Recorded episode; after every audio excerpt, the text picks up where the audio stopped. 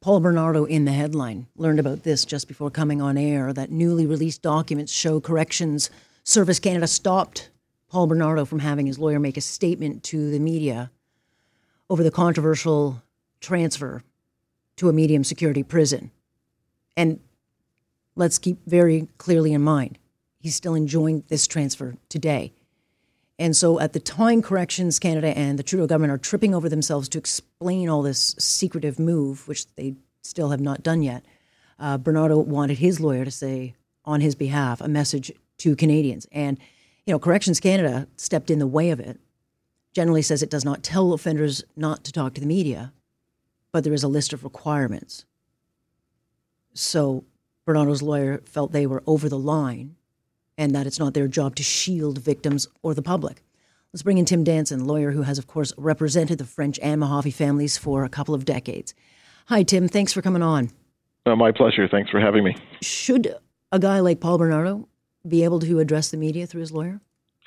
Well, I have to tell you, this may sound like a strange answer, but um, I've always found that Paul Bernardo himself is Exhibit A mm-hmm. for why he should not ever be released and why he should not have been transferred. Um, so I would have actually uh, yeah. uh, looked forward to what he has to say. Uh, because I would have a high level of confidence that it would militate against him his interests. Um, I mean, he does have a, a free speech right to uh, to talk to his lawyer and have his lawyer communicate to the media. Um, I don't have a problem with that, but the reason why I really don't have a problem for it, as I just said, uh, it would it would work against him because that's just what he does. Um, but there's you know there's there's there's more significant issues uh, that um, inform this debate, which is the overall issue of transparency. I find it a little bit ironic that on the one hand, uh, according to this um, uh, uh email, that uh, Corrections Canada wanted to kind of shield my clients. Uh, but at the same time, when my clients have brought their own access to information request for the very documents that Paul Bernardo relies upon to be relieved from the full consequences of his life sentence and his dangerous offender designation, uh, and what the parole board themselves must rely upon, and which are discussed publicly at his parole hearing. Um, Paul Bernardo, uh, you know, declined to or to to to agree to release those on the basis that his privacy interests uh, outweighed the public interest in knowing, you know, how this system worked. And the Corrections Canada, the Parole Board, and the Government of Canada uh, sided with Paul Bernardo. And um, so, if they're concerned about victims' rights, maybe side on the on, on the side of the victims and the public interest to see how this system works and how these transfers take place. Yeah. So I, am just a, a, little bit cynical about their, their their concern about victims because when it really counts, uh, uh, we haven't seen that, and we now have that issue on a leave application before the Supreme Court of Canada. So hopefully, we'll get some uh, further judicial guidance on on these issues. It would be nice. I mean, but I think if you know you, you look through the fog of this, they were in a, a 10 alarm fire. Uh, the government's trying to figure out what to do. Corrections Canada's trying to cover its butt. And, and, you know, to let Paul Bernardo come out and say something would have just ignited even more controversy. Although I do agree with you. Let him speak and let people see just what an animal he is. And I, I apologize to animals because, you know, he, he, I think he would reveal himself. They often do. Um, having said all that, he's staying put. This government, which came out with all the talking points, did not see any reason to step in and change, you know, legislation to make this, you know, go uh, to reverse this. Right. So I mean, this, this is, is this is completely inexplicable. I mean, we're talking about uh, a sadistic, sexual, psychopathic uh, uh, murderer and dangerous offender. And when the transfer took place, and it's the point you just made, and it's a really important one, which is the, the prime minister, uh, the Privy Council, the, the minister, other political leaders all came out publicly to express their outrage over the decision to transfer this individual from maximum security to medium.